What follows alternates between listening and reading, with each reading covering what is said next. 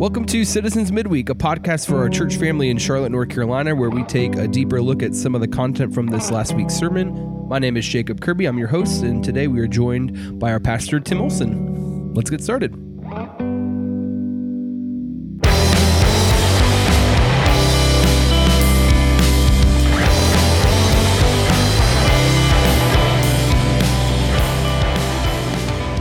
This last Sunday, we continued on in our series through Ephesians. This week in particular, we looked at Ephesians 4 1 through 16, and basically we boiled it down to talking about how um, Paul is helping the church have the right expectations for the way that they relate to one another. And specifically, we mentioned how, you know, we as modern believers tend to you know, accidentally or maybe thoughtlessly bring expectations to the table when it comes to how we relate to one another as believers. And whether we do it on purpose or not, we let those expectations really affect the way that we relate to one another in ways that can be really harmful for us as believers sometimes. So we talked about four expectations specifically. The first one was that a lot of times we bring the expectation that everyone in the church should just kind of get along, that unity is going to be really easy. That could potentially lead to some really um, explosive kind of fallouts when we don't expect conflict or when we don't expect to be you know, hurt by other people in our church if we kind of forget that we're sinners and that being in, in positive relationships is hard. Um, and then the the reality of that is that unity takes work. That you know, God calls us to work on maintaining unity. That it's not just something that's um, gonna happen on its own, but we have to really work as believers to maintain the unity that God has given us. The second expectation that we talked about was the expectation that my priorities should be everybody's priority. So, kind of just the unspoken expectation that the things that I care the most about as they kind of relate to my giftedness or my passions or the things that I enjoy doing, um, that those priorities that I have should be everybody in the church's priorities. Um, but the reality is, is that God gives everybody in the church different gifts, different people, different gifts. So the things that I'm excited and passionate about might not be the things that you're excited or passionate about, um, and you're not necessarily doing something wrong to not be just as jazzed up about everything that I've ever been excited about. The third expectation was that ministry is something that church leaders do, um, kind of the expectation that the paid people do the ministry, and then the church people that aren't paid are just kind of there to participate as they see fit sometimes to kind of come along for the ride. But the Bible is pretty clear that ministry is something we all do. Specifically, Paul says that the ministers or the the pastors and the leaders equip the church for the work of ministry. Um, and the fourth expectation was that my growth is other people's responsibility. That we kind of come to the table as, as church members, um, expecting other people to help us grow, to help us um, or maybe even to carry us through seasons of growth. Um, the other people are responsible for helping us move forward, but the reality is that everybody growing is everybody's job. That when we enter into you know deep community and deep life together, we're all spurring one another on towards love and good deeds. We're all helping push one another on towards love and holiness and godliness. And us is a community project. So that was kind of a you know a quick recap. Um, I think for me the the most helpful one, or at least the most encouraging one for the season of life I'm in, is really that third one about ministries, not just something that leaders do, but something that we all do. Because um, I've walked through many different seasons and a lot of different contexts of being kind of on the leadership team and always.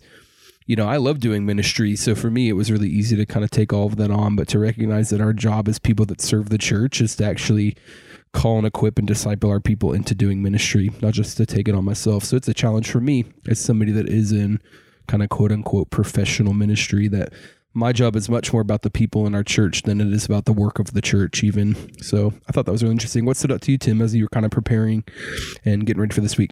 Yeah. Well first welcome back. Oh hey thanks. You're welcome. Uh, a couple things stood out to me in particular so one is in verse 2 so paul you know we talked about his shifting gears from the first three chapters where he's outlining who we are in christ what the gospel is our identity in jesus and then four through six chapters four through six are all about now how do we live out that gospel identity. Hmm. And I love that he starts in verse two by saying, you know, I urge you to walk in a manner worthy of the calling which you've been called. In other words, like you're a Christian now, Jesus died for you, live like it. And then he says in verse two, he says, with all humility and gentleness, with patience, bearing with one another in love. Yeah. So the first thing he says that is needed for our unity within the church, but also for just Christian life is humility, patience, gentleness, and love. And yeah. that really stood out to me because I you know, as a leader, am tempted towards all of the opposite of those things, right? Pride instead of humility, Right. Um, not hatred, but just like frustration Yeah. instead of love. Um, just bitterness instead of gentleness, and I think just a hurried spirit Right. instead of patience. And so that, that was convicting for me, even as I was thinking about this passage of, okay, do these aspects define who I am? And even thinking about, you know, coming up this fall, we're preaching on the fruit of the spirit and how these are all aspects of the spirit um, and fruit that the spirit develops within us. And so even the next thing paul says in verse 3 is to be eager to maintain the unity of the spirit in the bond of peace. And so our unity our diligence to preserve unity requires us to be people of Right. humility patience love tenderness gentleness all of that the second thing that stuck out to me was it was honestly a last minute add in, um, uh, like a Sunday morning type of thing. But that that ta- that bit at the end that we talked about, um, about the idea of the fictional church, Yeah. not letting the fictional church in your head keep you from the tangible Yeah. church in your life. Right. And that was just a big conviction point for me reading that article that I mentioned in the sermon. And I think one of the temptations is not just letting the fictional church in your head keep you from the tangible church in your life, but keeping the tangible church 3,000 miles away from getting in Right. between you and the tangible church in your life. And I Yeah. think I'm really guilty of that a lot. Um, you know, I run in church planting world. And so I have a Right. lot of friends who are planting churches all across the country Yeah. in different stages and different contexts with uh, different um, numbers of people and different amounts of money and different, just all, everything different, right? Different Yeah. gifts. Then I have all of that. And one of the things that's tangibly can be a temptation for me in, in my personal life is to play the comparison game Right. with those friends, right? Hmm. Because we want to cheer each other on in ministry. We want to support Right. each other. We want each other to, to flourish and to see God reach people with the good news of the gospel. But there's also going to be this temptation of, okay, we're, you know, one year old is a church Right. and this church in, you know, who knows where is one year old is a church. You know, they got, they look awesome. Like, and Yeah. sometimes as churches, we can curate our social media Right. presence and our online presence just like we do And with our we? lives. Goodness. And so I, you know, I see all these awesome initiatives and studies and classes and cool, you know, justice projects they're doing in their city. And it's like, man, I want to do that. And it can just keep Right. this idea of this uh, fictional church or this actual church far away from impacting the church right in front of me. And I think we can do that as Christians with, you know, God's gift of how many resources Yeah. and connections to like it is an unfathomable world a hundred years ago to be able to at any minute pull up a video sermon Right. from a church three thousand miles Right. away and be fed God's word. It's Yeah. a gift, and we should take advantage of those resources and podcasts and videos and books. And there's so much good Christian content out there. But what can happen is we can begin to equate the good Christian content we're getting Right. from a church with, well, that church is perfect. They have no problems. Their social media looks awesome. It looks like everybody's good. Right. That pastor's great. And so obviously his church is nothing but a great vibe, Right. whatever. And then that can keep us from the real tangible sinners that God has put in our actual lives and in our actual church. Sometimes we have people in our church that don't even know all of the good and bad things happening within our own context, but we kind of have this, you know, because of the Yeah, digital yeah, yeah. age, we've got pastors that we really love and respect their teaching that are so like they don't even know you exist. Yeah. But you you know, you don't even know all the good and bad happening in your own congregation, but you think that you found the perfect church in a different state. Yeah. it's like, man, everybody's just people trying to do life together, trying to be Jesus centered family together. It's great that you have a pastor who's preaching you appreciate. And I certainly listen to sermons from other pastors, including our own, of course. But I don't know. It's just like I, I think we're being naive if we think we we can you know accurately judge somebody, an entire congregation's you know life and godliness based on their social media presence, their online you know, and there's kind of that coolness. Yeah. idea of like and I, this is it's i've heard this in a very like i think in a very businessy mindset but it's kind of like in a social media age don't judge your um your gag reel for somebody's highlight reel Yeah. in the sense of like people are only putting their best selves forward on Mhm. social media um including churches and i don't think it's a bad thing we want to highlight the good things god's doing but like you don't actually know deeply the life blood of a church far away. Listen to good sermons and stuff, but like God's put you in a specific context, a specific place, in a specific season to participate here.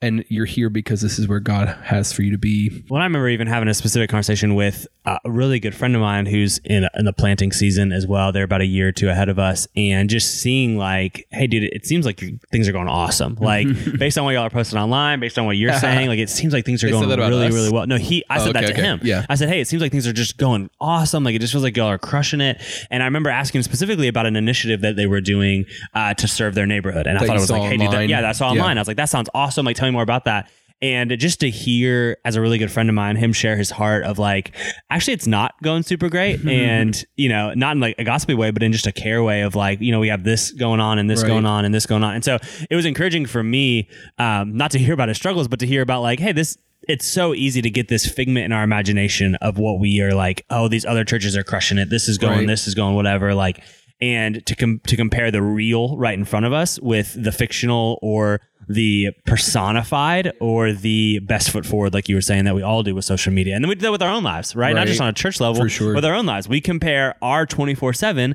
with somebody else's post, Yeah. right? And we think their post is reality, and then we go to live out our lives and we see all of the bad. Right. And in comparison culture, and the comparison culture and the thief that that is to our joy, how easy it is to put up, like you were saying, all of our bad against one aspect of one person's good, and suddenly we disdain everything about our real lives. Which kind of takes us back to the whole idea of expectations versus reality of like, and we do this all the time in so many contexts, but now just to have this conversation reminding me that we do this for churches too. Like, you're really generous, or I can be really generous in my assumptions about a different church, and then really overcritical about my assumptions about the church that I'm actually a part of. Yeah. Um, and I just think that's something that we've got to really be careful of and repent of as we enter into actually doing life with one another. It's like your favorite preacher is not just leading the best church ever, and your pastor or your church leaders or your community group leaders are not just failing. Yeah. there's some, you know, there's always so much of, Yeah. you know, lots of dynamics there going on. Everything is always worse than you think and better Right. than you think. Right. Most likely, grass is not always greener, which is true in all aspects. Right. True of relationships, true of marriages, true of parenting, true of jobs. It's so Yep. easy to think, you know, I know the ins and outs and the bad of my job and my business and my coffee shop and my Yeah. whatever, and then to think like, oh, the grass is greener over here. Like my business has these problems, or I work and where I'm a manager has these problems, but that business does not. And so Hmm. Yeah. I can just be a manager over there instead. Yeah. And then we get over there and we realize, oh, there's Right. problems over here too, and this is also broken and not okay and Yeah. messed up. And I think it's so much easier, yeah, to to think that the grass is always greener and to not be content where the Lord has rooted us in a whole variety of ways. Church is just one aspect of that because of our expectations and because of our faulty expectations and because of our unwillingness to come to terms with what about those expectations are good and what are not. yeah, yeah, that's super helpful.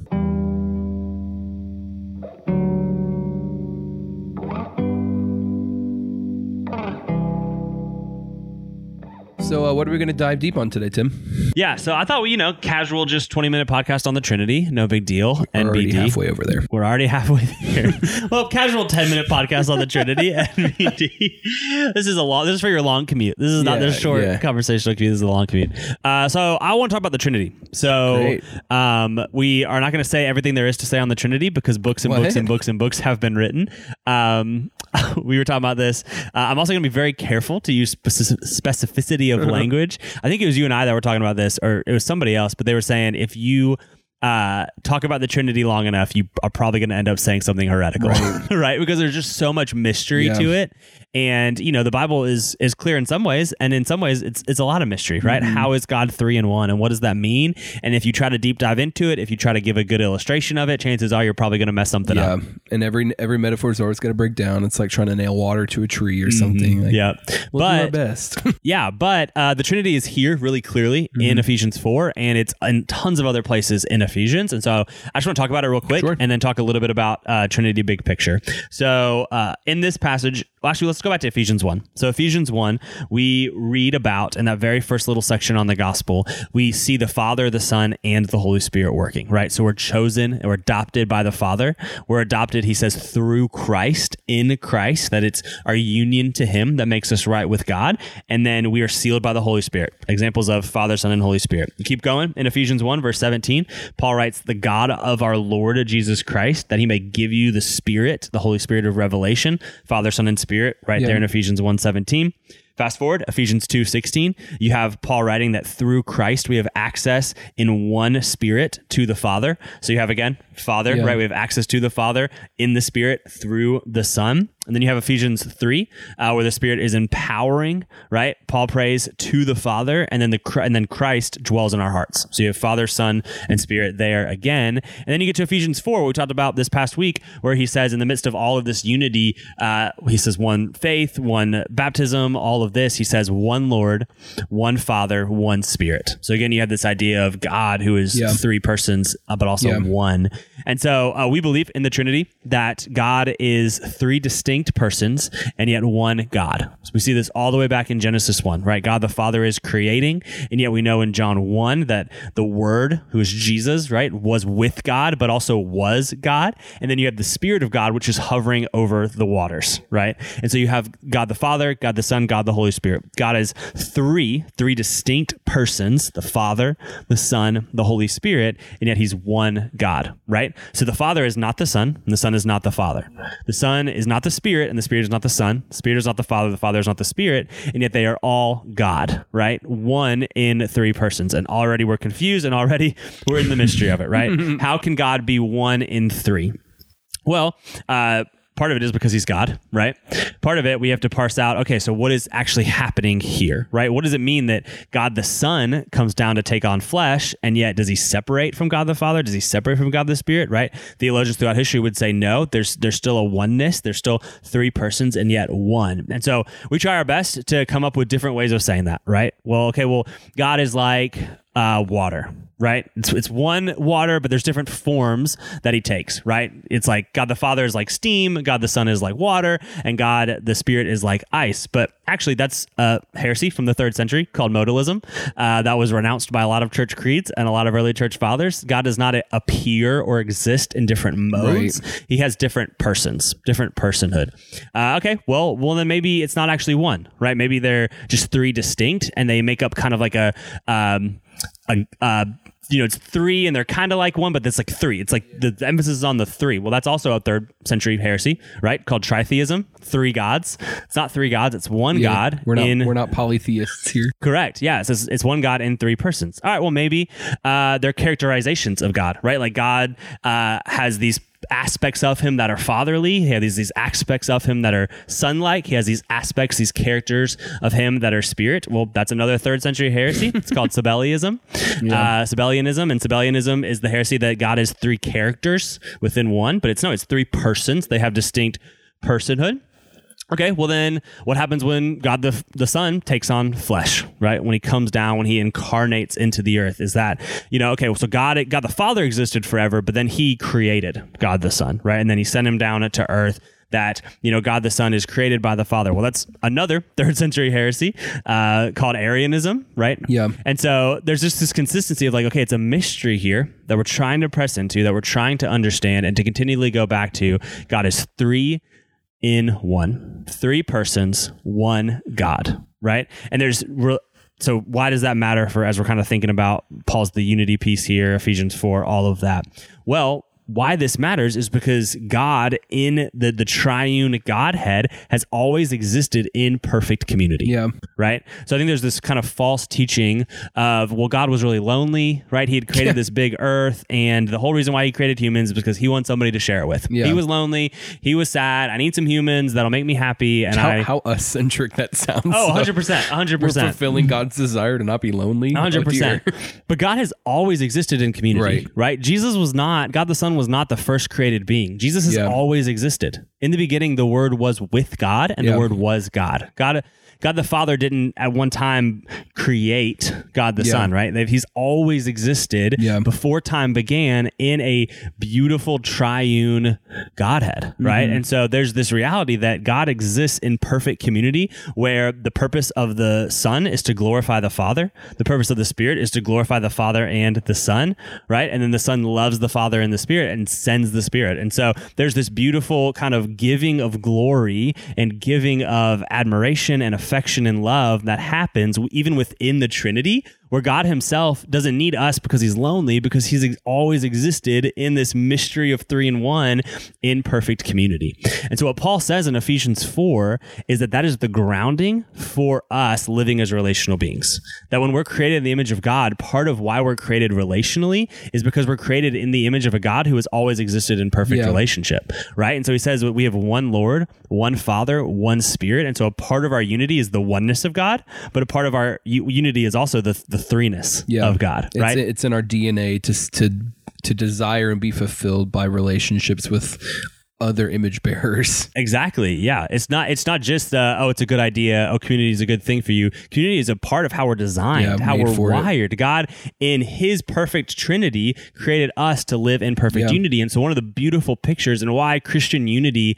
Uh, is so much deeper than just uh, best friendship or Right. we like each other or even deeper than the family of God, which is Right. important. We are caught up in a very unique, special, mysterious way into the Trinity, right? Not like we become gods or any of that. That's also another heresy, but that we get caught up into that love that has been given from the beginning of the world, right? That God gives love, God the Father gives love to the Spirit, to the Son, vice versa, all of that. And you guys can't, I'm realizing now that you guys can't see my hand motions. I'm making hand motions Lots just for motions. Jacob to Yeah. show this and illustrate it. But we get caught up into that, and our way that we live in community reflects the beautiful community that is God in three persons. I do think I just find it interesting. Kind of this Trinitarian idea was what we spent a lot of history of church debate on early on. Like A it's one of the, it's like one of the first big debates that we had in the historical church, which is why you kept saying this is a third century heresy over and over again because we really put a lot of thought into it at that point to try and come up with a unified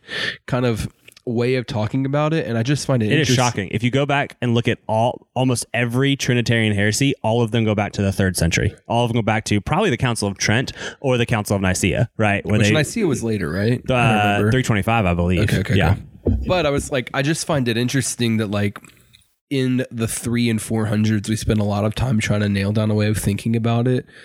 But the Bible just kind of almost assumes that that worldview, that headspace of like, I don't know. It's just interesting that the the Bible does not give as much um, language or thought behind expressly or explicitly naming that relationship that God has within himself. But the patterns of it, like you said, are there from the beginning. And I'm even thinking about like throughout the Exodus, like they had the God of their forefathers, the God of their fathers, Abraham, Isaac, and Jacob, but they were led through the wilderness by the power of God as a spirit.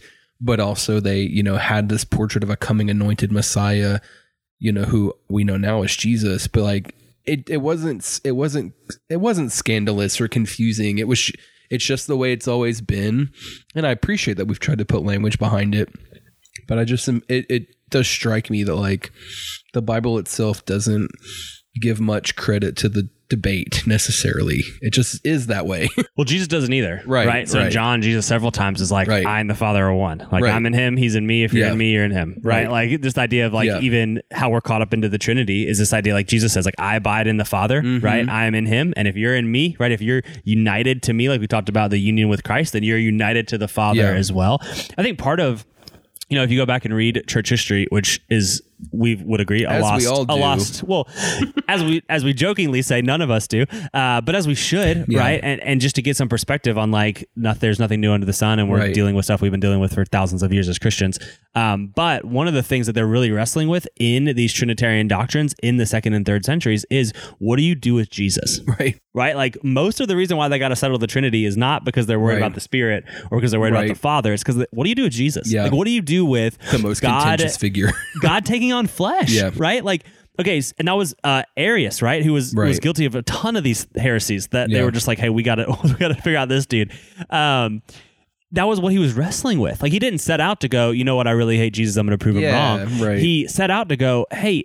Jesus, if he's God, God died? yeah. And if he's not God, how can he forgive sins? Right. Which is a great Good- question, great question to to wrestle with. And he, he didn't, and, you know, he landed in the wrong spot and he landed in a way that, um, you know, hundreds and hundreds of people in this one council in the third century agreed with, and then now thousands and millions of believers have, have also agreed with, is like, well, he is fully God and God also died, but then he also rose again. Yeah, but he was wrestling with what do you do with Jesus? Right. Because if Jesus is not God, then you got problems.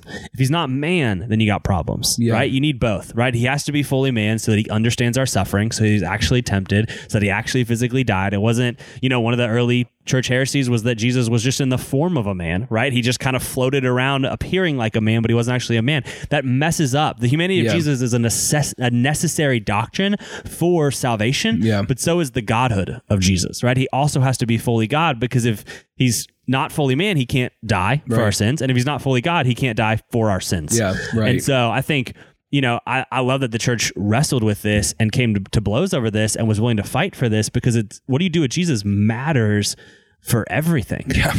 And Right. so, you know, for us, it's easy to be like, the Trinity's a mystery, God in three in persons. Yeah, let's move on. Right. Uh, you know, we're not going to understand it. So let's talk about the practical stuff. But to the early church, this was Yeah. the practical stuff. If you don't have Jesus, what do you have? We're beneficiaries of the fact that people Yeah. kind of, you know, threw hands about this a long time ago. Yeah, and for them, it's like, hey, this matters for everything. Like, if Jesus isn't God, do we worship him? If he's the first created being, do we worship him?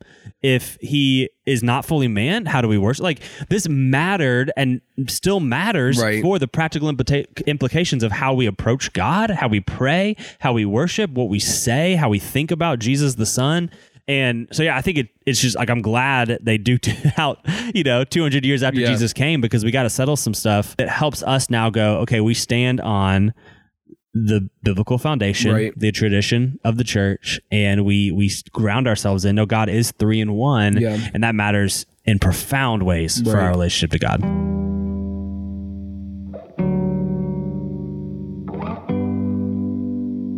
Uh, anything else, Tim, you want to bring up? Yeah, hopefully, if you're listening to this before May 8th, this Saturday, May 8th, we're doing uh, a work day and a prayer and worship night at our new ministry center slash office spaces. Uh, this is a spot on the east side of Charlotte that we're really excited about to kind of root ourselves long term on the east side of Charlotte. Um, and so, yeah, we're really excited about this. We got some painting and some landscaping and some cleaning and stuff we have to do. So, we'd love your help. You can find out more on our website, citizencharlotte.com. Um, you can register for the workday, and then that night at five, uh, we're going to spend 45 minutes to an hour just praying, seeking the Lord on behalf of the new space, that He would be glorified through what we do there, that His Spirit would dwell among us in that space, and um, yeah, just really excited time to pray and to seek the Lord and to worship together, thanking Him even for His provision of a space that we can call our home for a little bit. Be great. Yeah, I'm super excited for it. All right, well, that's all we have time for today. So uh, thanks for joining us, Tim. We'll see you next time.